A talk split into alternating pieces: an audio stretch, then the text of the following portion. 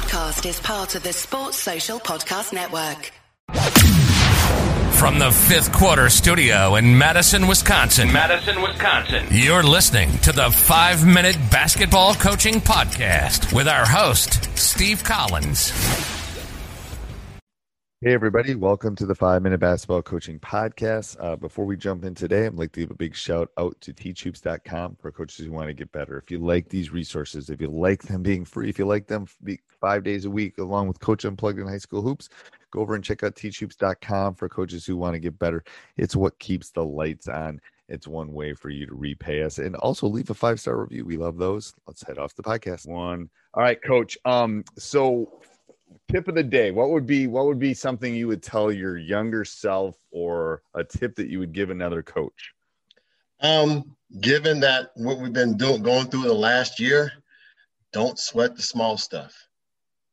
Yeah, so dive into that deeper. What do you mean by that? I know that if you know this, the little stuff, you don't worry about it. Worry about the big picture.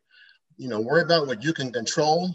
I mean, lately, we haven't been able to control much, you know? No, I mean, my grandma used to tell me, and I still think about this, is she said 95%, because I'm very Energizer bunny, but I tend to worry about things sometimes. And I don't as much as I've gotten older, I've worried about things less, but exactly.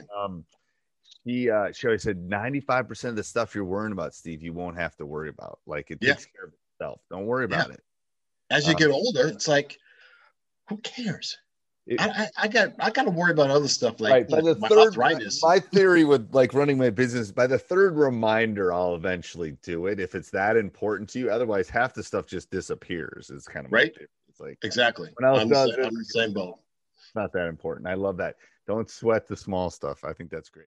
Sports Social Podcast Network.